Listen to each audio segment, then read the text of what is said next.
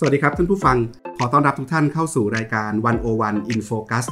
รายการพอดแคสต์ที่จะเก็บไฮไลท์ผลงานเด่น ของเว็บสื่อความรู้สร้างสรรค์ d 1 0 1 world มาเล่าสู่กันฟังทุกสัปดาห์นะครับ โดยกองบรรณาธิการ101 วันนี้ผมปกป้องจันวิทย์ดำเนินรายการนะครับ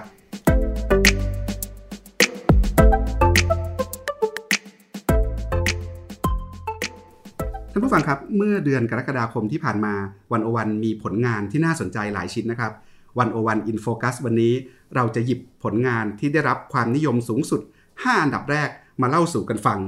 เรามีบทความการผูกขาดอย่างแท้ True เมื่อมหานครไร้สายต้องแลกมาด้วยการผูกขาดซ้ำซาก โดยสมคิดพุทธศรี เรามีบทสัมภาษณ์ สุทินคลังแสง สมาชิกสภาผู้แทนราษฎรที่ร้อนแรงที่สุดตอนนี้นะครับ ประธานวิปฝ่ายค้านที่โชว์ฟอร์มการอภิปราย นโยบายรัฐบาล ได้อย่างถูกอกถูกใจผู้ชมนะครับทิติมีแต้มคุยกับสุทินคลังแสง เราคุยกับจัสตินบูดแห่ง World Economic Forum นะครับสมคิดพุทธศรีชวนคุยเรื่องโลกเปลี่ยนอย่างไร แล้วอะไรเป็นโจทย์ใหม่ๆ ในโลกยุคใหม่ที่ World Economic Forum มองนะครับพันธวัฒน์เศรษฐวิไลคุยกับรองศาสตราจารย์เกษินีวิทูลชาติ 85 ปีธรรมศาสตร์ อนาคตบนถนนการศึกษาไทย ธรรมศาสตร์ปรับตัวอย่างไรในโลกใหม่ของการศึกษา และปิดท้ายกันที่ปารีสครับ วัจนาวรยางกูล คุยกับจรันดิษฐาพิชัย จากกรรมการสิทธิ สู่ชีวิตลี้ภัยทางการเมือง และนี่คือวันโอวันอินโฟกัสสัปดาห์นี้ครับ เริ่มจากเรื่องแรกเป็นบทความชื่อผูกขาดอย่างแท้ทรู เมื่อมหานครไร้สายต้องแลกมาด้วยการผูกขาดซ้ำซาก โดยคุณสมคิดพุทธศรีบรรณาธิการวันโอวันนะครับ สวัสดีครับ คุณสมคิดครับ สวัสดีครับคุณปกป้องเออเมื่อวันเมื่อประมาณเดือนมิถุนาที่ผ่านมาเนี่ยมันมีข่าวเล็กๆ ตามหน้าหนังสือพิมพ์ แต่เป็นเรื่องใหญ่ในสังคมไทยนะครับ ว่ากรุงเทพมหานครได้มอบหมาย ให้บริษัทกรุงเทพธนาคมจำกัด ซึ่งเป็นบริษัทลูกดำเนินโครงการนำสายสื่อสารลงใต้ดินในเขตพื้นที่กรุงเทพมหานคร ความยาว 2,450 กิโลเมตร ที่มันเป็นเรื่องก็เพราะว่ากรุงเทพธนาคมเนี่ยไม่ได้ลงมือทำเองโดยตรง แต่ว่าเลือกให้บริษัท True Internet Corporation เป็นผู้ดำเนินการแทน พร้อมให้สิทธิ์ในการสแสวงหาผลประโยชน์จากท่อร้อยสายของรัฐได้ร้อยละ 80 เป็นเวลา 30 ปี โดยมีค่าดำเนินการติดตั้งและค่าทำการตลาดของโครงการทั้งหมดมีมูลค่าสูงถึงประมาณ 25,000 ล้านบาท ฟังดูก็เหมือนดูดีนะครับ เป็นการปรับภูมิทัศน์กรุงเทพ ให้เป็นมหานครไร้สาย เอาสายเคเบิลต่างๆ ที่แขวนระโยงระยาง รกหูรกตา ย้ายลงใต้ดินไปเก็บไว้ในท่อร้อยสายสื่อสาร แล้วปัญหาของโครงการนี้มันอยู่ตรงไหนครับปัญหาหลักของโครงการนี้เกี่ยวข้องกับแนวคิดทางเศรษฐศาสตร์นะครับ คือในทางเศรษฐศาสตร์เนี่ย กิจการท่อร้อยสายมีลักษณะที่เรียกว่าการผูกขาดโดยธรรมชาติอยู่ครับคือคล้ายกับการบริการเสาไฟฟ้าและน้ำท่อน้ำประปา คือเป็นกิจการที่ควรมีผู้ประกอบการเพียงรายเดียวนะครับ เพราะต้องลงทุนสูงมาก จึงต้องการตลาดขนาดใหญ่มากนะครับ เพื่อที่ทำให้ต้นทุนต่อหน่วยต่ำหากมีผู้ประกอบการหลายรายมาแย่งชิงตลาดกัน แต่ละรายก็มีโอกาสที่จะขาดทุนสูง เพราะไม่สามารถแบกรับต้นทุนที่สูงมากได้ นะครับ แล้วก็เป็นการลงทุนซ้ำซ้อนเกินความจำเป็นด้วย ดังนั้นแล้วเนี่ยโดยทฤษฎีทางเศรษฐศาสตร์นะครับ กิจการที่มีลักษณะผูกขาดโดยธรรมชาติ รัฐจะไม่ยอมปล่อยให้เอกชนเป็นผู้ผูกขาด เพื่อให้เกิดการแข่งขันที่เป็นธรรมในตลาด แล้วก็เพื่อคุ้มครองผลประโยชน์ของผู้บริโภคครับครับในรายงานชิ้นนี้ที่คนสนใจมากๆเนี่ยนะครับเพราะเป็นเรื่องที่กระทบกับประชาชนทุกคนด้วยนะครับ วันอวันก็ได้ไปคุยกับตัวละครหลายคนนะครับในแวดวงที่เกี่ยวข้องนะครับ อย่างเช่น ศาสตราจารย์ ดร สกลวรัญยูวัฒนา อดีตคณะบดีเศรษฐศาสตร์ธรรมศาสตร์ ซึ่งตอนนี้อาจารย์สกลเป็นประธานกรรมการการแข่งขันทางการค้าอยู่ ไปคุยมาแล้วตัวกรรมการแข่งขันทางการค้าเนี่ยมองเรื่องนี้ยังไงอาจารย์สกลก็ให้หลักคิดนะครับ เบื้องต้นเกี่ยวกับการกิจการสาธารณูปโภคพื้นฐานที่มีลักษณะของการผูกขาดโดยธรรมชาตินะครับ โดยอาจารย์บอกว่า โดยส่วนใหญ่แล้วเนี่ยภาครัฐภาครัฐมักจะเป็นผู้ดำเนินดำเนินการเองนะครับ เพราะว่าถ้าปล่อยให้เอกชนเข้าไปดำดำเนินการเมื่อไหร่ก็จะเป็นการโอนอำนาจผูกขาดไปจากรัฐไปให้เอกชน แล้วก็เอกชนมีแนวโน้มที่จะใช้อำนาจผูกขาดนั้นไปแสวงหากำไรนะครับครับแล้วโจทย์นี้มันสำคัญด้วยใช่ไหมครับเพราะว่าคนที่ได้รับสิทธิ์ผูกขาดท่อร้อยสายสื่อสารเนี่ยไม่ใช่เป็นเอกชนรายไหนก็ไม่รู้ แต่เป็นเอกชนที่มีสถานะเป็นผู้เล่นรายใหญ่ในอุตสาหกรรมโทรคมนาคมด้วย ใช่ครับก็มีความพยายามที่จะอธิบายจากทางฝั่งเอกชนที่เป็นข่าวนะครับก็คือบริษัท True นะครับเขาบอกว่าเรื่องนี้จะไม่ส่งผลกระทบต่อการแข่งขัน เพราะว่าราคาเนี่ยจะถูกควบคุมโดยกสทชอยู่แล้วนะครับ แต่ว่าอาจารย์สกลได้ชี้ให้เห็นครับว่าเรื่องราคาไม่ใช่ประเด็นสักเท่าไหร่ เพราะสุดท้ายแล้วกสชคงเข้ามาดูแลเรื่องราคา ที่เป็นประเด็นจริงๆ คือปัญหาการผูกขาดโดยตัวมันเองครับ เพราะว่าหลักการ หลักการแข่งขันเรื่องหลักการเรื่องการแข่งขันที่เป็นธรรมเนี่ย การที่เอกชนที่ควบคุมท่อไร้สายจะกลายเป็นผู้มีอำนาจเหนือตลาดเนี่ยทำให้เขาสามารถใช้อำนาจนี้กำหนดทิศทางของอุตสาหกรรมโทรคมได้นะครับ เขาคือผู้กำหนดเกมว่าใครจะให้ใครใช้หรือไม่อย่างไร แล้วก็มีโอกาสที่จะใช้อำนาจนี้แบบผิดๆเพื่อสามารถกีดกันคู่แข่งได้ครับ ครับนอกจากตัวอาจารย์สกลแล้วเนี่ยคุณสมคิดยังได้ไปคุยกับผู้ช่วยศาสตราจารย์ ดรพรเทพเบญญาอภิกุล อาจารย์ประจำคณะเศรษฐศาสตร์ มหาวิทยาลัยธรรมศาสตร์ และอดีตหัวหน้าโครงการจับตานโยบายสื่อ และโทรคมนาคม หรือ NBTC Policy Watch ด้วย อาจารย์พรเทพมองเรื่องนี้ยังไงครับ อาจารย์พรเทพก็จะให้มุมมองเกี่ยวกับกรณีศึกษาในประเทศในต่างประเทศครับโดยเฉพาะโดยเฉพาะในประเทศพัฒนาแล้วอย่าง OECD อาจารย์พรเทพเล่าให้ฟังว่า การกำกับดูแลในประเทศพัฒนาแล้วเนี่ยจะระมัดระวังอย่างยิ่งนะครับ เกี่ยวกับเรื่องการควบควบรวมแนวดิ่ง โดยจะมีเกณฑ์ที่เข้มงวดมากในการกำกับไม่ให้บริษัทต้นน้ำที่ผูกขาดปัจจัยการผลิตไปควบรวมกับผู้เล่นที่อยู่ในอุตสาหกรรมปลายน้ำสำหรับกรณีที่กรุงเทพธนาคมให้สิทธิ์ครูในการควบคุมท่อร้อยสายนั้นขัดกับหลักเกณฑ์นี้อย่างแน่นอนนะครับ แล้วก็อาจารย์ยังชี้ให้เห็นด้วยครับว่าในอุตสาหกรรมโทรคมนาคมเนี่ยโครงสร้างพื้นฐานอย่างท่อร้อยสายสื่อสารนั้นถือว่าเป็นปัจจัยการผลิตเชิงกลยุทธ์ ซึ่งหากไม่มีการ ซึ่งหากไม่มีนะครับ ก็ไม่สามารถให้บริการได้ ดังนั้นการยอมให้ผู้ประกอบการต้นน้ำบางรายผูกขาดปัจจัยการผลิตเชิงกลยุทธ์ โดยเฉพาะอย่างยิ่งเมื่อผู้ผูกขาดรายนั้นเป็นผู้เล่นในอุตสาหกรรมปลายน้ำด้วย ต่อให้เรากำกับดูแล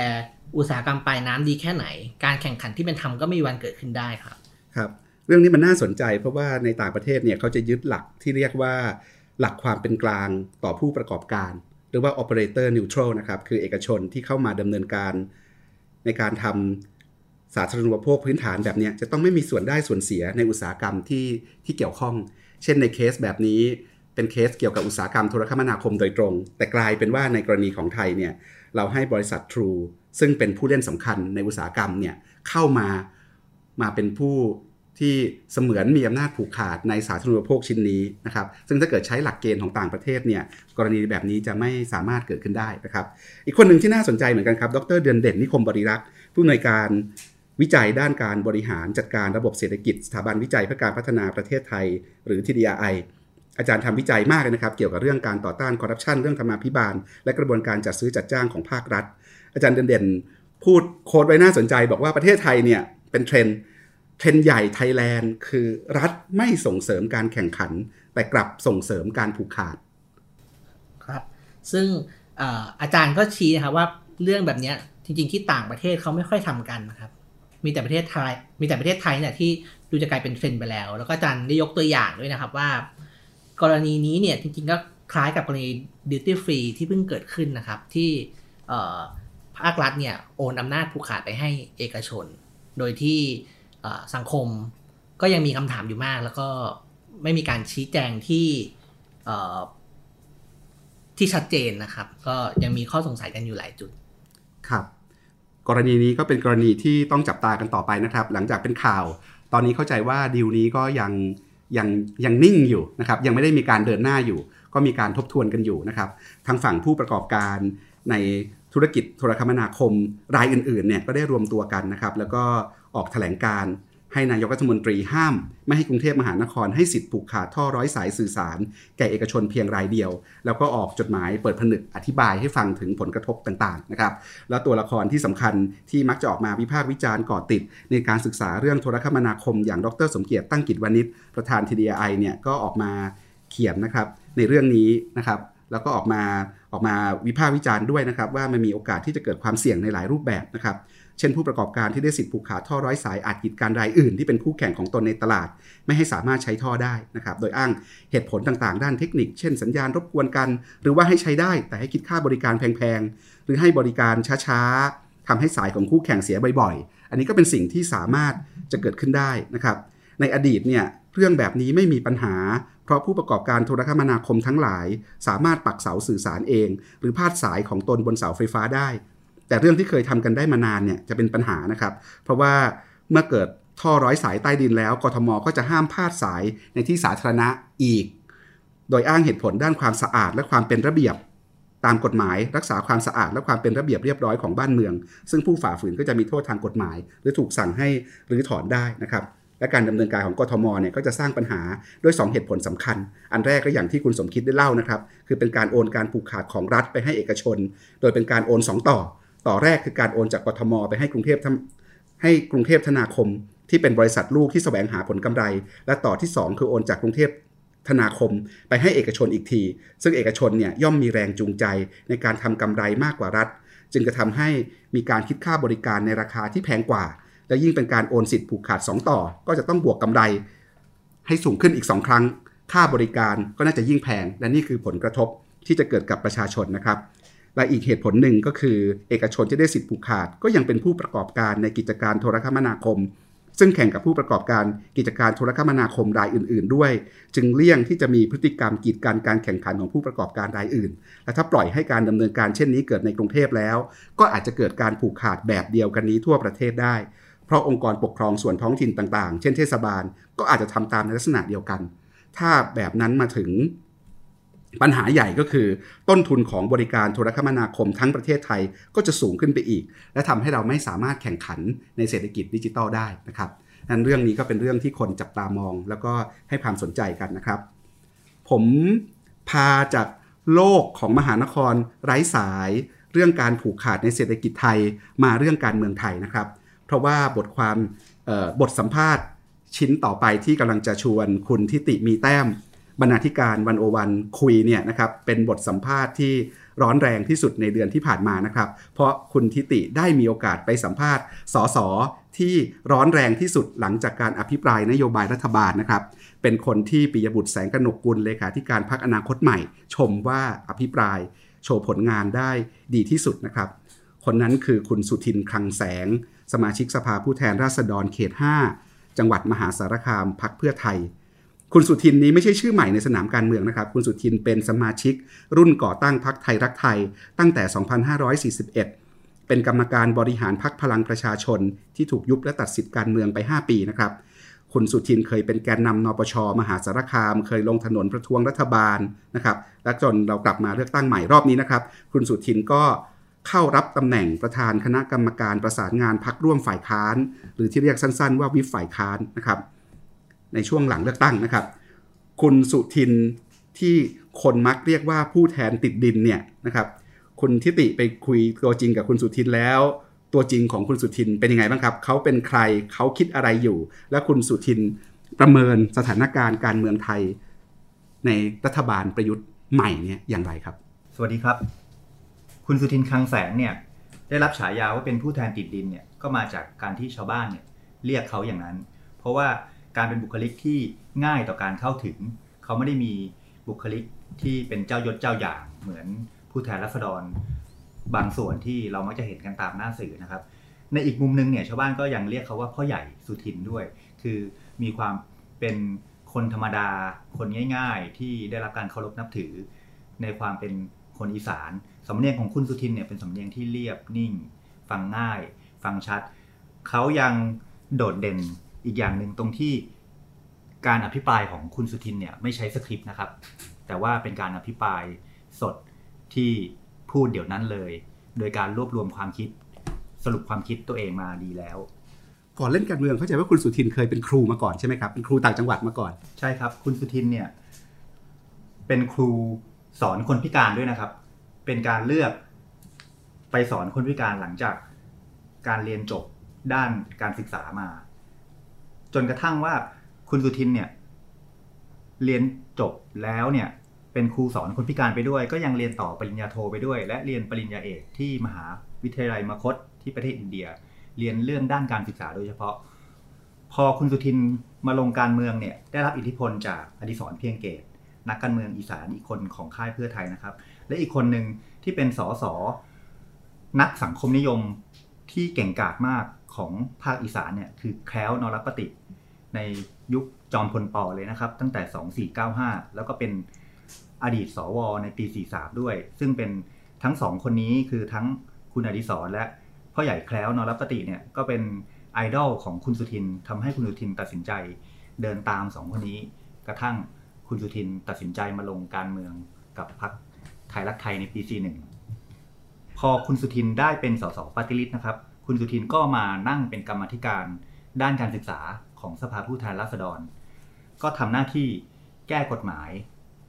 เกี่ยวกับเรื่องการศึกษาปฏิรูปการศึกษา ซึ่งเป็นสิ่งที่คุณสุทินสนใจมาก อันนี้คือเป็นบทบาทที่เราไม่เคยทราบมาก่อน กระทั่งคุณสุทินได้เป็นดาวเด่นในสภาในการอภิปรายในฐานะประธานวิฝ่ายค้าน วันแถลงนโยบายที่ผ่านมาครับ ประธานวิปฝ่ายค้านมองการเมืองปัจจุบันยังไงบ้างครับ คุณสุทินพูดไว้น่าสนใจมากเลยนะครับ ในบทสัมภาษณ์ เราชวนคุณสุทินคุยนะครับ ว่าคุณสุทินเนี่ยเป็นครูมา 20 กว่าปีเขาเห็นปัญหาการศึกษาทั้งระบบ แต่พอขยับมาเป็นนักการเมืองเนี่ยจนถึงวันนี้อะไรคือเรื่องซีเรียสสำหรับการเมืองไทย คุณสุทินตอบทันทีครับว่าอำนาจนอกระบบเป็นปัญหาใหญ่ ถ้าปล่อยให้อำนาจประชาชนพัฒนาเติบโต ไปได้เนี่ยสังคมไทยจะมีประชาธิปไตยตั้งนานแล้ว แต่อำนาจนอกระบบเข้ามาแทรกแซงตลอดเวลา นี่เป็นเรื่องใหญ่ของการเมืองไทย แล้วตอนนี้ก็คัดงานกันอยู่ ในทัศนะของคุณสุทินมองว่าประชาชนไม่ได้โง่นะครับ แล้วอำนาจนี้ก็เบี่ยงเบนการรับรู้ของประชาชน สร้างภาพให้คนมองว่าการเมืองแย่ การเมืองไม่มีเสถียรภาพ นักการเมืองเลวนักการเมืองคอร์รัปชันนี่เป็นวัฒกรรมที่คุณสุทิน เห็นว่าได้ทำลายระบอบประชาธิปไตยมาตลอด คุณสุทินยังพาเราไปทำความเข้าใจกับรัฐธรรมนูญปี 40 ด้วยนะครับ ที่สังคมมองว่าเป็นรัฐธรรมนูญฉบับที่เป็นประชาธิปไตยมากที่สุดทำให้การเมืองเริ่มมีสองขั้วพรรคใหญ่กับพรรคใหญ่ เหมือนสหรัฐกับอังกฤษ ประชาชนมีกลุ่มก้อนความคิดชัดเจน การจะเข้าถึงผลประโยชน์ของรัฐก็ชัดเจนทางอุดมการณ์ฉันเป็นแบบนี้ ฉันจะต้องไปทางพรรคนั้น ฉันเป็นแบบนี้ ฉันจะต้องไปอีกทางพรรคหนึ่ง การเมืองก็เริ่มมีพัฒนาการชัดเจน นักการเมืองไม่ไหลไป ไหลมาเหมือนตอนนี้นะครับ แต่รัฐประหาร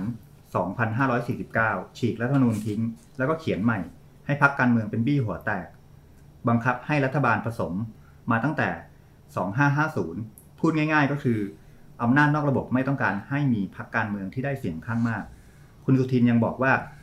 พอรัฐธรรมนูญเป็นแบบนี้การเมืองก็ไม่มีเสถียรภาพ ถึงเวลาตั้งรัฐบาลก็ทะเลาะกัน เพราะเป็นรัฐบาลผสม ที่รัฐธรรมนูญเขียนมาให้เป็นอย่างนี้ ทำให้นักการเมืองต้องแข่งแย่งชิงดีกัน ยิ่งมาฉบับปัจจุบันล่าสุด รัฐธรรมนูญ 2560 เกิดรัฐบาลผสม 19พรรคคุณสุทินตั้งคำถามว่า สิ่งที่เกิดขึ้นเป็นสันดานนักการเมืองไหม ในทัศนะของคุณสุทินเขามองว่าไม่ใช่ครับ ปัญหาอยู่ที่กติกา คุณสุทินท้าให้เอารัฐธรรมนูญ 2540 กลับมาใช้ ปัญหาแบบนี้จะไม่เกิด ครับ ประธานวิปฝ่ายค้านอย่างคุณสุทินเนี่ยมอง ประเมินสถานการณ์แบบที่คุณทิติเล่าให้ฟังแล้วเขาประเมินตัวเองยังไง ในสภาพการเมืองแบบนี้สิ่งที่พักฝ่ายค้านทำได้คืออะไรครับ คุณสุทินยังให้ทัศนะที่น่าสนใจไว้อย่างหนึ่งนะครับ ตรงที่บทบาทของสสฝ่ายค้าน โดยเฉพาะสสฝ่ายเพื่อไทยเนี่ยที่ผ่านมาเนี่ยส่วนใหญ่จะเป็นสสฝ่ายรัฐบาล แต่คุณสุทินมองตัวเองในฐานะที่วันนี้เป็นสสฝ่ายค้านเนี่ย โดยเชื่อมโยงกับรัฐธรรมนูญปัจจุบันนะครับ คุณสุทินบอกว่านักการเมืองทำอะไรไม่ค่อยได้แล้ว บทบาทถูกจำกัดลงมาก จะไปยุ่งกับงบประมาณก็ไม่ได้ สมมุติว่าวันนี้ ผมเป็นสสชาวบ้านมาแจ้งว่าบ่อน้ำมีปัญหา เมื่อก่อนนะครับ คุณสุทินบอกว่า ชาวบ้านก็จะมาขอให้สสช่วย สสก็จะวิ่งมาหางบที่สภาผู้แทนราษฎร ชาวบ้านก็จะรู้สึกดี เพราะมีนักการเมืองพึ่งพาได้ แต่วันนี้ถ้าสสไปจัด ไปจัดการงบปุ๊บนะครับ ติดคุกทันที นี่คือวิธีทำให้นักการเมืองเป็นที่พึ่งของชาวบ้านไม่ได้ แล้วก็ทำให้อำนาจกลับไปอยู่ที่ราชการเหมือนเดิม นี่เป็นการเขียนรัฐธรรมนูญที่ดึงอำนาจกลับไปไว้ที่ราชการนะครับ แต่ในฐานะที่เป็นสสฝ่ายค้านที่ได้รับการเลือกตั้งมาแล้วนะครับ คุณสุทินยังให้ความหวังไว้ว่าเขามีความสุขกับการเป็นฝ่ายค้านครับ เพราะว่าการเป็นฝ่ายค้านมีเสรีภาพที่จะตรวจสอบรัฐบาลมากกว่าการเป็นสสฝ่ายรัฐบาล ที่อาจจะไม่ได้มี เสรีภาพในการโต้แย้งอะไรมากนัก สิ่งที่ฝ่ายค้านแบบคุณสุทินกำลังเดินเครื่องเต็มที่ในวันนี้ก็คือ การทำลายอำนาจที่ไม่ชอบธรรมคุณสุทินพูดในคำนี้เองนะครับทำให้ประชาชนเห็นว่าความชอบธรรมที่เผด็จการสร้างขึ้นไม่ชอบธรรมอย่างไร เช่น ความไม่ชอบธรรมของสว หรือกองทัพที่พยายามแทรกแซงการเมืองอำนาจพวกนี้ทำลายหลักนิติธรรมนิติรัฐมาเสมอ การใช้อภินิหารทางกฎหมาย คนพวกนี้อาศัยต้นทุนของตัวเองไปเบียดเบียนทำลายนิติรัฐนิติธรรมทำให้เราต้องทำงานหนักขึ้น นี่คือทัศนะของประธานวิฝ่ายค้านในปัจจุบันที่เราพบเห็นนะครับ ขอบคุณคุณทิติครับ เราออกจากรัฐสภาไทยไปท่องโลกนะครับ โลกที่เรียกร้องการคิดใหม่ทั้งหมดนะครับ วันอวันสัมภาษณ์ นักวิชาการต่างประเทศ นักธุรกิจต่างประเทศ แล้วตัวละครระดับโลกหลายคนนะครับในเว็บไซต์ของเรา และตัวละครล่าสุดที่เราได้คุยก็คือคุณจัสตินวูดแห่ง World Economic Forum นะครับ คุยกันเรื่องโลกใหม่ของการแข่งขันนะครับ โลกใหม่ของการแข่งขันว่าดัชนีวัดขีดความสามารถในการแข่งขันของโลกเนี่ยนะครับ ซึ่ง World Economic Forum เพิ่งออกตัวชี้วัดแบบ 4.0 มา แล้วเปลี่ยนวิธีคิดเปลี่ยนมุมมองในเรื่อง การวัดและการประเมินขีดความสามารถในการแข่งขันของแต่ละประเทศไป ให้มันสอดคล้องกับเศรษฐกิจยุคใหม่เนี่ยนะครับเรื่องแบบนี้เป็นเรื่องใหญ่เรื่องสำคัญนะครับคุณสมคิดพุทธศรีบรรณาธิการวันอวันของเราก็ได้ไปคุยตัวต่อตัวนะครับเป็นบทสัมภาษณ์พิเศษ คุณจัสตินบูดนะครับตอนที่เขามาเยือนประเทศไทยเนี่ยนะครับเขามองเรื่องนี้ยังไง World Economic Forum เนี่ยเป็นใครแล้วมันสำคัญยังไงทำไมเราถึงควรจะต้องฟังคุณจัสตินบูดครับคุณสมคิด ครับก็ก็ World Economic Forum นะครับ ถ้าพูดและอธิบายให้เข้าใจง่ายก็คือเป็นสถาบันคลังสมองหรือว่าทิงแทงระดับโลกนะครับ ก็ในรอบหลายสิบปีที่ผ่านมาเนี่ย องค์กรนี้ก็มีส่วนสำคัญอย่างยิ่งนะครับในการผลิตคำอธิบายแล้วก็ความรู้เกี่ยวกับโลกนะครับคำว่าขีดความสามารถในการแข่งขันเองเนี่ยก็เป็นคำที่เขาพยายามชูแล้วก็ขายมาโดยตลอดนะครับก็ไม่ต้องพูดถึงว่า ตัว World Economic Forum เนี่ยประสบความสำเร็จอย่างยิ่งนะครับในการผลักดันความรู้ของพวกเขาให้กลายเป็นวาระระดับโลกนะครับคือมีบทบาทสำคัญในการเชฟดีเบต ในการคุยเรื่องเศรษฐกิจ เรื่องธุรกิจของโลก ใครๆก็ต้องรอฟัง CEO ของประเทศต่างๆ แต่ละประเทศเนี่ยก็ต้องไปรวมตัวกันที่นั่นในแต่ละปีนะครับแล้วก็มานั่งถกเถียงกันถึงเทรนด์ใหม่ๆ ในเรื่องของโลกเรื่องของเศรษฐกิจ แล้วคุณจัสตินวูดนี่ก็ไม่ใช่ใครก็ไม่รู้นะครับ คุณจัสตินวูดเป็นหัวหน้าฝ่ายวาระภูมิภาคเอเชียแปซิฟิก และเป็นคณะกรรมการบริหารของสภาเศรษฐกิจโลกนะครับ หรือว่า Head of Regional Agenda Asia Pacific ของ World Economic Forum นะครับ คุณสมคิดไปคุยมาเรื่องหลักๆ คือ คุยเรื่องเครื่องมือใหม่ที่เพิ่งออกมาสดๆ ร้อนๆ เลยนะครับ Global Competitive Index 4.0 หรือว่า GCI 4.0 นะครับ ที่ WEF เนี่ยบอกว่านี่คือเข็มทิศทางเศรษฐกิจของโลกยุคใหม่ มันเปลี่ยนไปจากเดิมยังไงครับ C เอ่อ GCI 4.0 เนี่ยครับ ครับ ก็ เออผมก็ได้แบบไปคุยกับคุณจัสตินนะครับคุณคุณจัสตินก็เล่าให้ฟังว่าในช่วงทุกวันนี้ครับมีเทรนโลกอยู่4ี่ห้าเทรนนะครับ ที่เขาที่ทมีความสำคัญอย่างมากนะครับ ในการกำหนดว่าโลกที่เราอยู่เป็นแบบไหนนะครับแล้วก็ทาง WEF เนี่ยเขามองว่าเทรนที่สำคัญและส่งพลังมากที่สุดก็คือ สิ่งที่เรียกว่าการไปวัติอุตสาหกรรมครั้งที่4นะครับซึ่งก็คือปรากฏการณ์ที่ เทคโนโลยีในทุกๆด้านทุกๆด้านก้าวหน้าอย่างรวดเร็ว แล้วก็หลอมรวมเข้าด้วยกันนะครับ แล้วก็เราก็คงคุ้นคุ้นชินนะครับ ตัวนี้เราก็คนก็พูดกันว่าโลกเปลี่ยนแปลงเร็วไม่แน่นอนนะครับ ระเบียบโลกก็เปลี่ยน การเมืองระหว่างประเทศมีความซับซ้อน ซึ่งคุณจัสตินบอกว่าบรรยากาศแบบนี้มันไม่เป็นผลดีเลยกับการพัฒนาเศรษฐกิจ ฉะนั้น GCI 4.0 เนี่ยเลยถูกคิดค้น คิดค้นขึ้นมาเพื่อรับมือกับสภาวะทางเศรษฐกิจแบบนี้แหละครับ ครับเขาบอกกันว่า คุณเป็นในสิ่งที่คุณวัด you are what you measure นะครับไอตัวชี้วัดแบบนี้มันวัดอะไรแล้วมันสะท้อนว่าโลกมันเป็นยังไงไอเนื้อหาสาระของ GCI 4.0 เนี่ยมันมีอะไรที่มันเด่นๆ และแตกต่างจากตัวชี้วัดในโลกยุคเดิม ก็ตัว GCI 4.0 นะครับ จริงๆ เขาก็ยังให้ความสำคัญความสำคัญกับปัจจัยแบบเดิมอยู่นะครับ เช่นปัจจัยเชิงสถาบันโครงสร้างพื้นฐานที่ดีหรือว่าคุณภาพการศึกษา เรื่องพวกนี้เขายังคิดว่าสำคัญอยู่แต่ว่าความโดดเด่นของ GCI 4.0 เนี่ยเขาวัดปัจจัยที่เรียกว่า soft factor หรือว่าปัจจัยอ่อนมากยิ่งขึ้นเเขาให้ความสำคัญกับปัจจัยด้าน soft factor หรือว่าปัจจัยอ่อนมากขึ้นนะครับ เช่นสิ่งที่เขาสนใจคือเขาสนใจว่า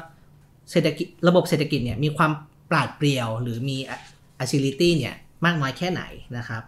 เศรษฐกิจมีความสามารถในการตอบสนองต่อความเปลี่ยนแปลงได้ดีแค่ไหน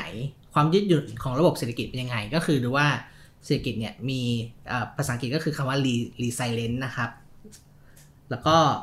สิ่งที่เขาสนใจอีกอันนึงก็คือ ดูว่ารัฐบาลเนี่ยมีการมองไกลแค่ไหนหรือว่าเป็นรัฐบาลที่มองแต่ปัญหาระยะสั้นนะครับ ก็คือปัจจัย เหล่านี้ครับคือปัจจัยใหม่ ๆ ที่ทาง WF เนี่ยนำมาคิดคำนวณในตัวชี้วัดใหม่ครับครับ ตัวชี้วัดนี้ก็จะดูมีลักษณะเป็นสนใจเรื่องความเป็นอนาคตมากขึ้น future oriented มากขึ้นนะครับ แล้วก็ตัวชี้วัดพวกนี้มันสำคัญไม่ใช่แค่เป็นแค่เกมการแข่งขันเรื่องตัวเลขเท่านั้นมาแข่งว่าใครได้อันดับเท่าไหร่ได้คะแนนเท่าไหร่ แต่ผมคิดว่ามันเป็นเครื่องมือหนึ่งอะแน่นอนว่าทุกเครื่องมือมันมีความ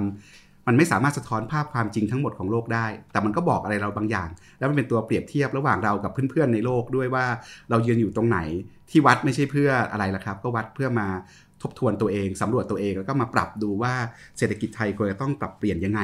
แล้วถ้าเกิดเราไปดูจริง ๆ ตัวเลขขีดความสามารถในการแข่งขันเนี่ยไม่ได้เป็นแค่เรื่องเศรษฐกิจเท่านั้น แต่มันมีมิติเชิงสังคม เช่นเรื่องสวัสดิการ เช่นระบบการศึกษา ระบบสาธารณสุขที่ดีด้วย มีเรื่องการเมืองเรื่องกฎหมายนะครับ เช่นเรื่อง governance มีเรื่องการปฏิรูปเชิงสถาบัน แก้ไขกฎหมายอะไรต่างๆ ให้ด้วยนะครับ แต่ว่ามันมีประเด็นหนึ่งที่น่าสนใจที่คุณสมคิดไปเปิดประเด็นมา แล้วก็ไปคุยกับเขาไปท้าทายเขาอะบอกว่าไปถามเขาตรงๆ ว่าคนมักจะวิจารณ์ WEF หรือว่า World Economic Forum เนี่ยว่าเป็นพวกชนชั้นนำโลก เป็นต้นเหตุความเหลื่อมล้ำเพราะที่ผ่านมา WEF สนับสนุนโลกาภิวัตน์ตลอด แล้วโลกาภิวัตน์เนี่ยก็มักจะตามมาด้วยปัญหาเรื่องการกระจาย การกระจายรายได้ การกระจายความมั่งคั่ง การกระจายผลประโยชน์ที่ไม่เป็นธรรมมีแต่คนรวยที่ได้ประโยชน์ แล้วก็เป็นต้นต่อที่ทำให้กระแสฝ่ายขวามันหวนพัดกลับคืนมาในโลกนะครับ WEF เนี่ยถูกวิจารณ์ว่าเป็นพวกชนชั้นนำโลก WEF เนี่ยเวลาอ่านงานหรือความคิด WEF ไม่ค่อยเห็นคำเห็นแนวคิดเกี่ยวกับประชาธิปไตย จะไปเลี่ยงใช้คำอย่างความโปร่งใส ความรับผิดแทน ทั้งที่จริง ๆ แล้วเนี่ยเศรษฐกิจกับการเมืองแยกกันไม่ออก และความสามารถในการแข่งขันเนี่ยมันเลี่ยงประชาธิปไตยไม่ได้ ไปถามเขาตรงๆจัสตินวูดตอบตรงๆ กลับมาเรื่องพวกนี้ว่ายังไงครับก็ถ้าเป็นเรื่องกลุ่มชนชั้นนำชนชั้นนำโลกนะครับ ก็เขาก็ยอมรับนะครับว่าเป็นข้อวิจารณ์ที่ตัวเขาและ WEF เนี่ยได้ยินบ่อยมากนะแล้วเขาเองบอกว่าก็เข้าใจได้ด้วยว่าทำไมคนถึงคิดแบบนั้นนะครับแต่เขาก็ยังมองว่าเป็นการวิจารณ์ที่ผิดพลาดและไม่จริงนะครับเขายกตัวอย่างให้เห็นครับว่าโลกาภิวัตน์เนี่ยมันมีผลประโยชน์ต่อมนุษยชาติมนุษยชาติมากแค่ไหน โดยยกตัวอย่างจีนได้เห็นครับว่า การที่จีนเลือกเปิดประเทศหันหน้ามาสู่โลกาภิวัตน์เนี่ยมันช่วยให้คนจีนหลายร้อยล้านคนนะครับหลุดออกจากความยากจน แต่เขาก็ไม่ได้ปฏิเสธครับว่าโลกาภิวัตน์สร้างปัญหานะครับ แต่ว่าวิธีการแก้ปัญหาคือไม่ใช่การหันหน้าหนีออกมาจากโลกาภิวัตน์แต่คือการจัดการโลกาภิวัตน์ใหม่ให้เป็นธรรมมากยิ่งขึ้น ให้ครอบคลุมหรือว่าเห็นหัวคนทุกคนมากยิ่งขึ้นนะครับ เขาเองก็บอกว่าศาสตราจารย์เคลาส์ชวาบซึ่งเป็นประธานและผู้ก่อตั้ง WEF เองเนี่ยก็พยายามออกมาได้ shape debate ใหม่ๆ โดยพยายามเสนอไอเดีย เรื่อง globalization 4.0 นะครับ ก็คือชวาร์ปเนี่ยบอกว่าเราต้องกลับมาคิดทบทวนเรื่องการจัดการโลกาภิวัตน์ในแนวทางใหม่ ต้องหานโยบายหรือนวัตกรรมใหม่ ที่ไม่ให้ใครถูกโลกาภิวัตน์ทิ้งไว้ข้างหลังนะครับ ส่วนในเรื่องอทำไมไม่ใช้คำว่าประชาธิปไตยเรียงไปใช้คำว่า accountability หรือว่าการรับผิดหรือว่า transparency ความโปร่งใสเนี่ยผมคิดว่าเรื่องนี้สนุกนะครับเขาเราเห็นวิธีการตอบคำถามเขาที่ แหลมคม เขาบอกว่าเรื่องนี้มี 2 ประเด็นครับ ประเด็นแรกก็คือเขาว่าคงไม่มีคงไม่มีใครเถียงว่าความโปร่งใสและการรับผิดเนี่ยเป็นสิ่งที่พึงปรารถนาในสังคมใช่ไหมครับ แล้วก็มันสมเหตุสมผลที่เราจะบอกว่าทั้งความโปร่งใสและความรับผิดเนี่ยจำเป็นต่อการยกระดับความสามารถในการแข่งขันนะครับ ฉะนั้นประเด็นแรกของเขาก็คือว่าไม่ว่าคุณจะอยู่ในประเทศที่เป็นประชาธิปไตย หรือไม่เป็นประชาธิปไตย ความโปร่งใสและความรับผิดเป็นสิ่งที่จำเป็นและควรมีนะครับ ส่วนประเด็นที่สองเนี่ยเขาว่างั้นเราต้องคิดต่อว่าระบอบแบบไหนล่ะ ที่นำมาซึ่งความโปร่งใสและความรับผิดได้ เขาเน้นย้ำนะครับโดยส่วนตัว เขาเชื่อว่าประชาธิปไตยเป็นเงื่อนไขที่สำคัญ อย่างยิ่งยวดเลยนะเขาใช้คำว่า critical ในการสร้างความโปร่งใสและความรับผิด แต่เขาก็ออกตัวครับว่า แต่ก็อาจจะมีคนไม่เห็นด้วยกับเขาก็ได้ โดยการยกประเทศอย่างสิงคโปร์มาแย้งเขาคิดว่าก็ ก็ยกตัวอย่างขึ้นมาแย้งได้ แต่เขาคิดว่าโดยส่วนตัวเขาเขาเชื่อว่า ระบอบประชาธิปไตยเป็นระบอบที่คือถ้าไปดูคำถามข้อสุดท้ายครับเขาจะบอกว่า คือเขาคิดว่าเป็นมันมันเป็นทั้งเครื่องมือแล้วก็เป็นทั้งคุณค่าด้วยฉะนั้นเขาเลยคิดว่าการมีประชาธิปไตยเนี่ยมันมันเป็นเอ่อขอใช้คำของเขานะครับเขาบอกว่าเขาบอกว่าเป็นประชาธิปไตยเป็นองค์ประกอบที่สำคัญและ ของระบบและสังคมที่ดีนะครับฉะนั้นการมีประชาธิปไตยจึงมีคุณค่าในตัวมันเองอยู่แล้วครับ ขอบคุณครับ คุณสมคิด จากจัสตินวูดเรามาที่รองศาสตราจารย์เกษินีวิทูลชาตินะครับ อธิการบดีคนปัจจุบันของมหาวิทยาลัยธรรมศาสตร์ ปีนี้ธรรมศาสตร์ครบ 85 ปีครับ นับจากวันก่อตั้ง 27 มิถุนายน 2477 85 ปีแล้วที่ธรรมศาสตร์บ่มเพาะหนุ่มสาวรุ่นแล้วรุ่นเล่านะครับ แล้วเราได้ยิน คำขวัญธรรมศาสตร์ตลอดนะครับ ฉันรักธรรมศาสตร์เพราะธรรมศาสตร์สอนให้ฉันรักประชาชน ดินแดนแห่งเสรีภาพทุกตารางนิ้ว ธรรมศาสตร์ในฐานะตลาดวิชาที่เป็นบ่อน้ำบำบัดความกระหายของราษฎร 85 ปีธรรมศาสตร์จากวันนั้นถึงวันนี้ธรรมศาสตร์เปลี่ยนแปลงไปอย่างไร ไม่ต้องพูดถึงสังคมไทยที่เปลี่ยนไปนะครับ โดยเฉพาะเรื่องการเมืองเรื่องประชาธิปไตย จุดยืนธรรมศาสตร์ อยู่ตรงไหนอย่างไร แต่หัวใจใหญ่ของบทสัมภาษณ์อาจารย์เกษณีที่น่าสนใจก็คือ โลกการศึกษามันเปลี่ยนตั้งแต่ระดับโลกเลยนะครับ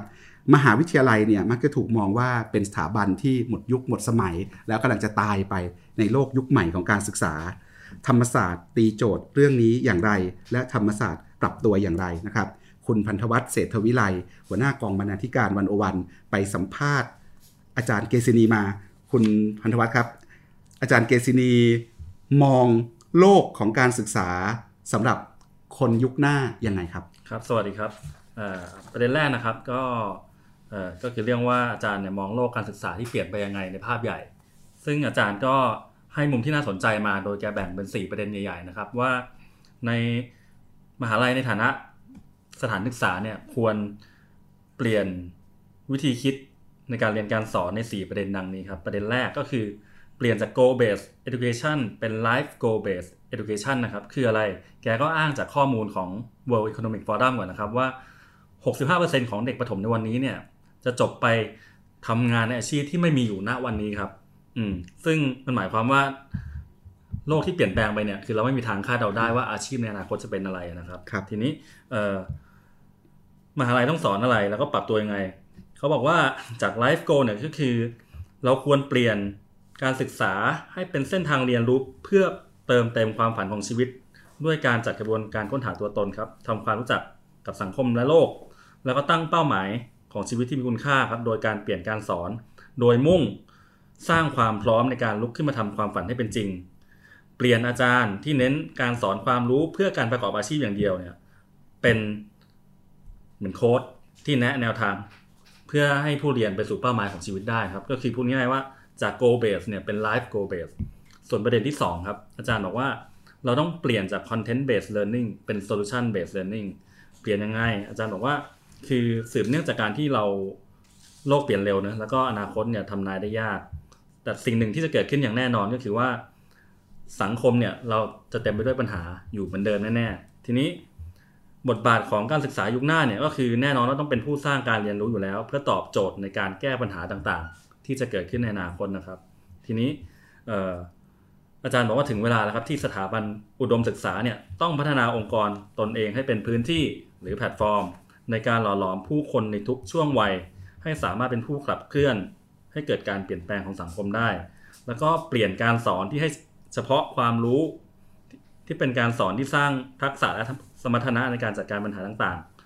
ให้สามารถรับมือกับปัญหาที่ยังไม่มีในวันนี้ได้ครับพูดง่ายๆคือว่า สอนให้รับมือกับปัญหาที่อาจจะคาดเดาไม่ได้ หรืออาจจะยังไม่ได้เกิดขึ้นในวันนี้ได้นะครับ ส่วนประเด็นที่ 3 ครับ อาจารย์บอกว่าให้เปลี่ยนจาก pre-design curriculum เป็น self-design curriculum นะครับ อาจารย์บอกว่าหลายศตวรรษที่ผ่านมาเนี่ยโครงสร้างการเรียนเนี่ยมักยึดโยงกับหลักสูตรที่เป็นแบบแผนครับ แล้วก็มีความตายตัวในหัวข้อการเรียน ซึ่ง เอาข้อจริงมันอาจจะใช้งานได้ดีในสภาวะที่การเปลี่ยนแปลงเนี่ยไม่เร็วนักนะครับ โดยเฉพาะในตลาดแรงงานหรืออาชีพต่างๆ แต่ปรากฏว่าในสถานการณ์ปัจจุบันเนี่ยอย่างที่ทุกคนทราบดีว่า พอระบบสังคมเศรษฐกิจโลกมันมีพลวัตที่เปลี่ยนแปลงอย่างรวดเร็ว กว่ายุคก่อนหน้านี้อย่างทวีคูณเนี่ยแน่นอนว่ามหาลัยก็ต้องเปลี่ยน แล้วการสอนแบบวางแผนการสอนแบบตายตัวแบบยุคก่อนเนี่ยมันแน่นอนว่าใช้ไม่ได้แล้วไม่สามารถสร้างบัณฑิตที่เท่าทันการเปลี่ยนแปลงได้นะครับ ขณะเดียวกัน อาจารย์ก็บอกว่าในแง่ของการวัดผลเนี่ยก็ต้องเปลี่ยนเหมือนกัน อาจารย์บอกว่าการวัดโดยแบบว่าใช้เกรดคะแนนสอบเนี่ย มันเป็นเรื่องที่ล้าสมัยไปแล้ว อืมเพราะว่าเอาเอาเข้าจริงมันอาจจะไม่สามารถบ่งบอกหรือว่าวัดสมรรถนะของผู้ที่จบการศึกษาได้อย่างแท้จริง แล้วเราควรเปลี่ยนไงอาจารย์บอกว่า เราจึงต้องเปลี่ยนหลักสูตรให้ผู้เรียนเนี่ย เป็นผู้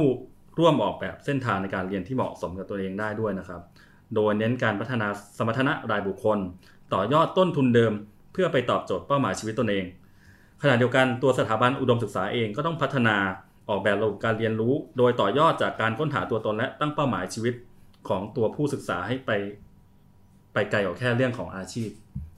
ส่วนประเด็นสุดท้ายครับอาจารย์บอกว่าเปลี่ยนจาก classroom based teaching เป็น real world based teaching อันนี้ก็ค่อนข้างชัดเจนนะครับว่า การเรียนรู้ในยุคนี้รวมถึงยุคหน้าเนี่ยมันต้องสามารถเกิดได้ทุกที่แล้ว ไม่ใช่เกิดแค่ในห้องเรียนอย่างเดียว อาจารย์บอกว่ามหาลัยต้องสร้างการเรียนรู้ที่ไปไกลกว่าขอบขอบเขตของห้องเรียน โดยนำปัญหาที่เกิดขึ้นจริงในโลกจริงเนี่ยมาเป็นจุดเริ่มต้นในการสร้างกระบวนการเรียนรู้การสอนครับ ซึ่งวิธีการนี้อาจารย์บอกว่าจะสอนให้ผู้เรียนเนี่ยมีทักษะในการแก้ปัญหาที่ซับซ้อนอย่างเป็นระบบ โดยสิ่งที่จะช่วยได้ก็คือนำกระบวนการวิจัยที่มหาลัยสอนอยู่แล้วเนี่ยมาช่วยสร้างนวัตกรรม แล้วก็นำเข้ามาเป็นส่วนของการเรียนรู้นะครับ ซึ่งอันนี้ก็สามารถตอบตอบโจทย์การแก้ปัญหาของสังคมในยุคหน้าที่มีความท้าทายได้ครับ ครับ โจทย์การศึกษายุคหน้านะครับ จาก goal based education เป็น life goal based education จาก content based learning เป็น solution based learning จาก pre-design curriculum เป็น self design curriculum และจาก classroom based teaching เป็น real world based teaching นะครับครับสี่มิติในเรื่องการศึกษาที่เปลี่ยน ทีนี้การศึกษามันเปลี่ยนไปใน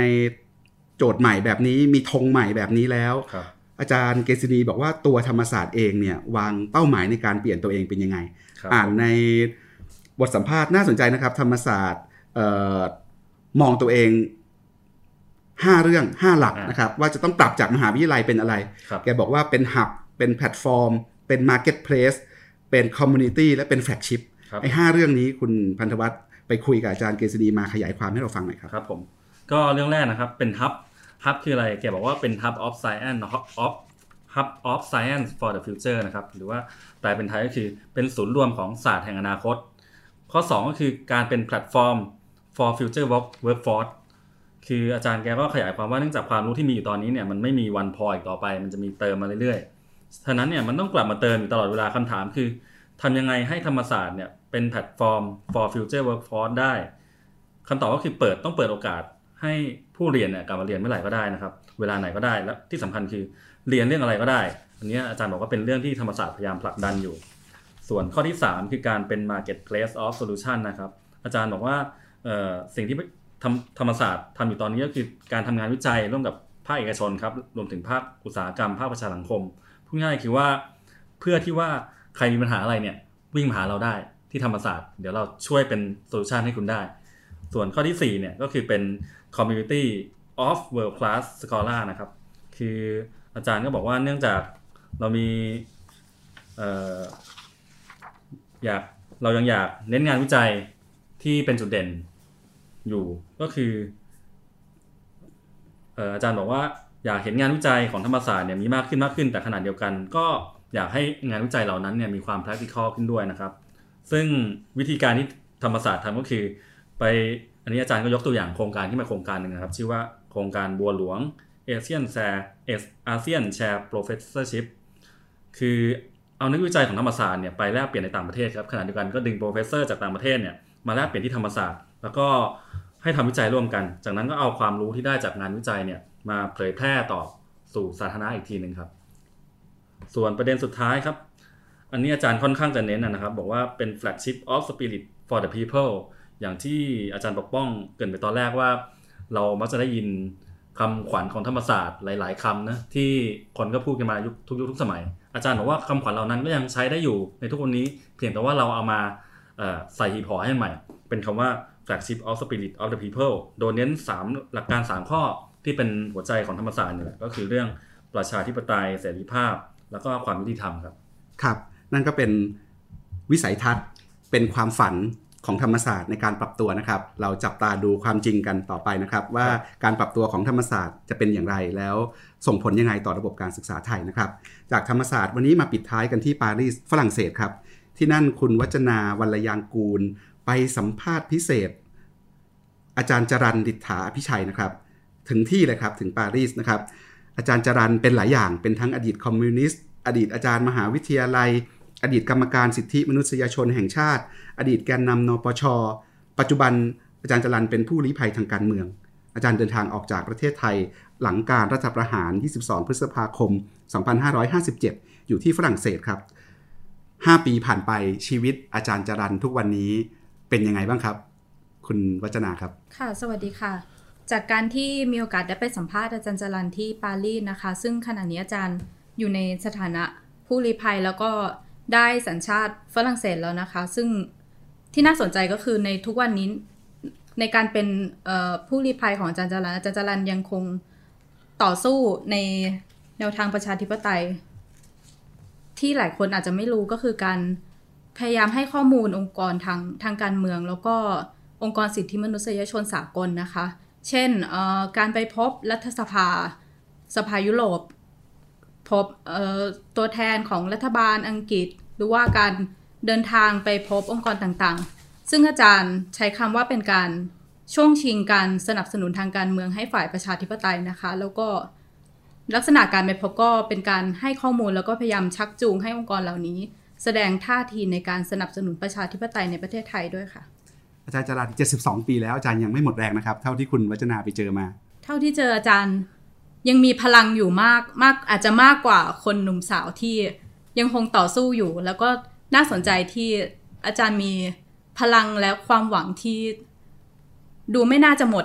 ง่าย ๆ ในในลักษณะของคนที่อยู่ในรุ่นเดียวกัน แล้วก็ในลักษณะของแกนนำนปชที่ต้องยอมรับว่าในปัจจุบันค่อนข้างจะแผ่วลงไปมากแล้วค่ะ ครับเท่าที่ได้คุยได้เจออาจารย์มาเนี่ยคิดว่าอะไรคือตัวที่หล่อเลี้ยงความหวังความฝันของอาจารย์จรันอยู่ในบทสัมภาษณ์อาจารย์ก็พูดถึงหลายเรื่องนะครับ ว่าสำหรับนักต่อสู้แล้ว ความหวังความฝันเป็นสิ่งที่ทิ้งไม่ได้ เท่าที่ได้ได้ได้ไปคุยกับอาจารย์มาเนี่ยอาจารย์มองเรื่องเหล่านี้ยังไงการหล่อเลี้ยงอุดมคติในใจคนสำหรับนักต่อสู้ที่มองสถานการณ์แล้วดูมืดมิดไปหมดเนี่ยทางออกอยู่ตรงไหนสำหรับอาจารย์รู้สึกว่าจะเป็นลักษณะเคสพิเศษนะคะ เพราะว่าเรื่อง เรื่องแรงบันแรงบันดาลใจในการมีกำลังใจในการต่อสู้ต่อ เพราะว่าสำหรับอาจารย์การต่อสู้เพื่อ เพื่อประชาธิปไตยหรือว่าเพื่อการแสวงหาการสร้างสังคมที่ดีขึ้นมาจาก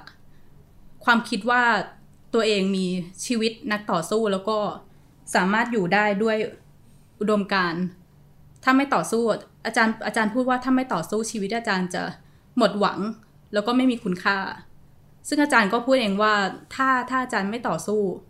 อาจารย์จะรู้สึกไม่มีความหมาย ซึ่งมันอาจจะเป็นความเห็นแก่ตัว ซึ่งอาจารย์พูดเองนะคะ ว่ามันอาจจะเป็นความเห็นแก่ตัว เพราะว่าอาจารย์ต่อสู้เพื่อตัวเองมีความหมาย ครับ ในบทสัมภาษณ์เนี่ยพาดหัวบอกว่า ผมเป็นพวกสากลนิยม หมายถึงอะไรครับ สากลนิยมในที่นี้ อาจารย์หมายความว่าเป็นวิธีวิธีการมองโลกในปัจจุบันของอาจารย์ค่ะ จากเมื่อก่อนที่อาจารย์เป็น คอมมิวนิสต์และมีมีแนวคิดของลัทธิมาร์กเต็มขั้นซึ่งอาจารย์ถึงขนาดได้ชื่อว่าเป็นนักทฤษฎีปฏิวัติ ที่ที่เป็นเคยเป็นคนจัดตั้งนักศึกษาในเมืองให้พรรคคอมมิวนิสต์แห่งประเทศไทยช่วงปี 2517 ถึง 2519 นะคะ แต่ว่าในตอนนี้อาจารย์ก็วิเคราะห์ตัวเองว่าอาจารย์มีความเป็นสากลสากลนิยมมากขึ้น เพราะว่าอาจารย์มองสถานการณ์ในเมืองไทยน้อยลง เพราะว่า อาจจะดูมันอาจจะดูไม่มีความหวัง มันอาจจะดูมองเห็นหนทางน้อย แต่อาจารย์มองในลักษณะความเป็นโลกกว้าง การมีความคิดที่อยากจะสรรหาสังคมในอุดมคติให้มนุษย์ซึ่ง อาจารย์ก็บอกว่าอาจารย์กำลังกำลังทอฝันอยู่ อาจารย์ยังมองไม่เห็นว่าสังคมในอุดมคตินั้นเป็นยังไง แต่ว่าอาจารย์เชื่อว่ามนุษยชาติมีความสามารถที่จะทำให้ ชีวิตของทุกคนดีขึ้นได้ แล้วสักวันหนึ่งมันน่าจะเกิดขึ้นได้จริง อาจารย์จรันมองสถานการณ์การเมืองไทยทุกวันนี้ยังไงครับ หลังการเลือกตั้ง ประชาธิปไตยจะกลับมาได้เร็วๆนี้ไหมหรือว่านี่จะเป็นการต่อสู้เกมยาวที่นักต่อสู้เพื่อประชาธิปไตยต้องทำงานหนักกันต่อไป ค่ะอาจารย์จรันก็จะออกตัวว่า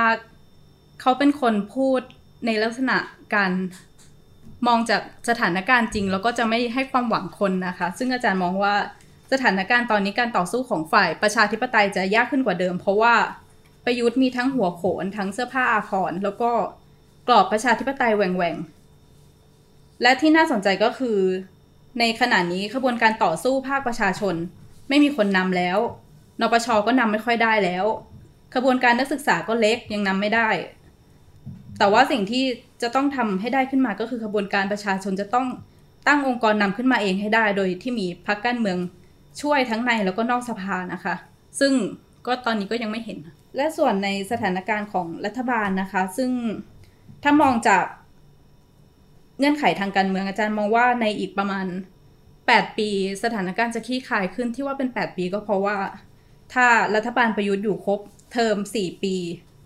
แล้วต้องต่อไปอีก 4 ปี เพราะว่าในเงื่อนไขที่ว่า สว 250 คนยังทำหน้าที่อยู่ หลังจากนั้นอาจจะทำให้โมเมนตัมทางการเมืองเปลี่ยนไปได้ แล้วก็สถานการณ์ สิทธิเสรีภาพการชุมนุมเดินขบวนการวิพากษ์วิจารณ์จะมีมากขึ้น แล้วก็มันจะอาจจะทำให้การเมืองเปลี่ยนไปได้ค่ะ ครับ วันนี้เราปิดท้ายกันด้วยบทสัมภาษณ์อาจารย์จรันมีท่อนหนึ่งในบทสัมภาษณ์ที่ผมอ่านแล้วก็ชอบมากนะครับ ตอนที่คุณวัจนาไปคุยกับอาจารย์ถึงความเชื่อที่อยู่ในใจของอาจารย์จรันใช่ไหมครับและอาจารย์จรันบอกว่าตัวเขาเนี่ยมีความเชื่อพื้นฐานอยู่สองสาอย่าง อันแรกคือความเชื่อในมนุษยชาติ และรักมนุษยชาติ ซึ่งแกบอกว่าสมัยเป็นคอมมิวนิสต์เนี่ยพูดแบบนี้ไม่ได้นะเพราะคอมมิวนิสต์ต้องอยู่กับชนชั้นกรรมากรรมอาชีพ อยู่กับกรรมกร อยู่กับชาวนาผู้ถูกกดขี่จะไปอยู่กับชนชั้นอื่นไม่ได้ แต่อาจารย์บอกว่าหลังจากที่ผมมีปัญหากับอุดมการณ์คอมมิวนิสต์เนี่ยอาจารย์เพิ่งรู้ว่าการเชื่อในมนุษยชาติทำให้มีพลัง ถ้าวันไหนที่เลิกเชื่อในมนุษยชาติชีวิตคงจบไม่อยากสู้อะไรอีกแล้วนะครับ อันที่สองคืออาจารย์บอกว่าประชาชนส่วนใหญ่ของโลกเนี่ยอาจารย์มีความเชื่อมั่นในประชาชนคนส่วนใหญ่ของโลก ซึ่งส่วนใหญ่เป็นคนจน เมื่อก่อนแกเชื่อแบบศรัทธา ว่าพลังประชาชนจะเป็นปัจจัยชี้ขาดในการเปลี่ยนแปลงทุกอย่าง เศรษฐกิจสังคมการเมือง คิดว่าประชาชนทำนั่นทำนี่ได้ แต่มันเป็นนามธรรม อาจารย์บอกว่าทุกวันนี้ยังเชื่ออยู่ แต่ไม่ได้ศรัทธาอย่างไม่มีเหตุผลเหมือนเมื่อก่อน เพราะประชาชนมีกลุ่มต่างๆ มีทั้งข้อดีข้อบกพร่อง และเรื่องสุดท้ายก็คือ ถ้าผมเลิกสู้ชีวิตก็ไม่มีความหมายที่คุณวัจนาได้เล่าให้ฟังนะครับ พูดแบบนี้คือเห็นแก่ตัว เพราะการต่อสู้ทำให้ผมมีชีวิตทำให้ผมมีความหมาย มีความสุข มีความหวัง ทั้งๆที่มองไม่เห็นแสงสว่างปลายอุโมงค์และที่ผ่านมาก็แพ้มากกว่าชนะ แต่วิถีชีวิตนี้เป็นวิถีชีวิตของผม ถ้าเลิกสู้ตัวผมเองจะทุกข์มาก นี่คืออาจารย์จรันดิษฐาอภิชัยนะครับ คุณวัจนามีอะไรเล่าต่อไหมครับ ว่าจากฝรั่งเศสไปไปเห็นอะไรมาบ้าง ได้คุยกับอาจารย์จรันแล้ว มีมีมุมไหนที่น่าสนใจที่อยากมาชวนผู้อ่านผู้ฟังวันอวันฟังกัน ทิ้งท้ายตรงนี้ครับ สิ่งหนึ่งที่เห็นจากการได้พูดคุยกับอาจารย์จรันคือ เรื่องที่อาจารย์พูดถึงสังคมอุดมคตินะคะ ที่ ที่อาจารย์บอกว่าอาจารย์เองกำลังทอฝันอยู่ แล้วอาจารย์ก็ยังคิดไม่ออก ซึ่งส่วนตัวมองว่าเป็นเป็นเรื่องที่น่าสนใจนะคะ แล้วก็ คนที่ยังอยู่ยังอยู่ในประเทศหรือว่าอาจจะมองแบบอาจารย์จรันก็ได้คือความเป็นสากลนิยม เราจะคิดถึงสังคมอุดมคติ ในยุคสมัยนี้อย่างไร ซึ่งอาจารย์ก็ทิ้งท้ายไว้แบบอาจจะให้ความหวังเล็กน้อยนะคะ ที่ ที่ในตอนต้นได้พูดไปแล้ว ว่ายังไงก็ตามผมเชื่อในมนุษยชาติที่จะหาทางแก้ปัญหา และแสวงหาสังคมที่ดี ไม่เช่นนั้นมนุษยชาติจะอยู่ไม่ได้ หรืออยู่แบบที่คนส่วนใหญ่ทุกทรมาน ครับและทั้ง 5 เรื่องที่เราชวนท่านผู้ฟังคุยกันวันนี้นะครับ เป็น 5 บทความและบทสัมภาษณ์ที่มียอดอ่านสูงสุด ในเดือนกรกฎาคม 2562 นะครับ ยังมีบทความอีกหลายชิ้นในเดือนที่แล้วที่น่าสนใจนะครับ ตั้งแต่เรื่องครอบครัวแหว่งกลาง เรื่องสถานการณ์การเมืองไทยว่าสิ้นยุคคอสชแล้วเราเข้าสู่ระบอบอะไรแบบไหนนะครับ เรื่องเมืองนะครับอำนาจของสถาปัตยกรรมต่อคนและเมือง คุณปานิชคุยกับอาจารย์รัชพรชูช่วย เรื่องการแก้ไขประมวลกฎหมายอาญาเรื่องเพศว่าด้วยความหมายใหม่ และโทษใหม่ของการข่มขืนกระทำชำเรา ของอาจารย์ปกป้องศรีสนิทนิติศาสตร์ธรรมศาสตร์นะครับ เรื่องเออเพศนะครับฉันสวมใส่สิทธิ์